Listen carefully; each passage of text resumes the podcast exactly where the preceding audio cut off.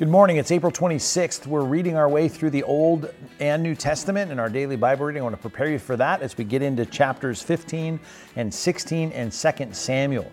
Uh, this is a sad situation where Absalom, full of himself and uh, all the envy and jealousy and strife in his own heart, as he tries in this coup to take over uh, Jerusalem, and he does so successfully, at least for a time. And a sad situation is David is run out of town. And you can imagine what a demoralizing situation this is for David.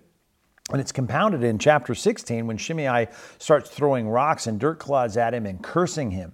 He responds in verse ten of that second chapter that we're reading today, in chapter sixteen, in uh, such an interesting way that gives us an insight into his own heart. He says uh, to his commander who wants to go kill him, "What do I have to do with you, O sons of Zeruiah?" He says, you know, if the Lord has commanded him and, and told him to curse David, uh, you know, who are we to say, and how can we say, you know, why are you doing this? In other words, he's seeing the providence of God, even in this humiliating situation. I'm sure he bears the memory in the front of his mind in terms of the sins that he's committed against God, the strife and the sword that was promised to never leave his family. And now it's all come to a head, and he's leaving town demoralized as a small band of people are going with him. He sends a couple guys back uh, to be in Absalom's uh, party, which ends up being a helpful thing, as we'll see.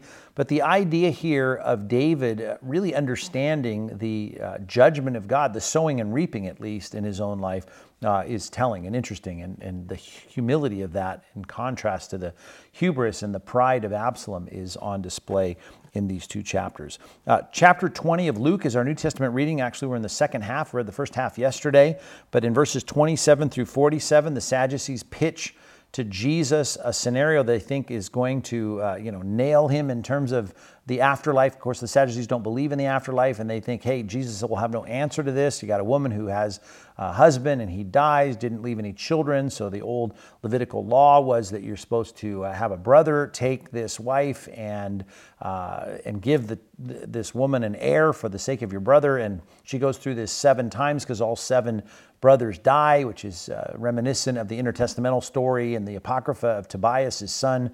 Uh, I'm sorry, Tobit's son, Tobias, who has a wife named Sarah, who ends up uh, being the eighth husband of this gal because all her uh, husbands die. Uh, weird story, but that story is basically pitched to Jesus saying, well, whose wife is this gal going to be in the resurrection if there's an afterlife, which of course they didn't believe there was. And Jesus' response is, certainly you don't understand the scripture, and you don't understand things that were in the scripture, like uh, the statements of the angel of the Lord, uh, the pre-incarnate Christ, we believe there in that passage of the burning bush, talking about being the God of Abraham, Isaac, and Jacob. Well, of course, they were long since gone by the time Moses is around. I mean, Abraham had been gone for five hundred years plus, almost six hundred years by that time.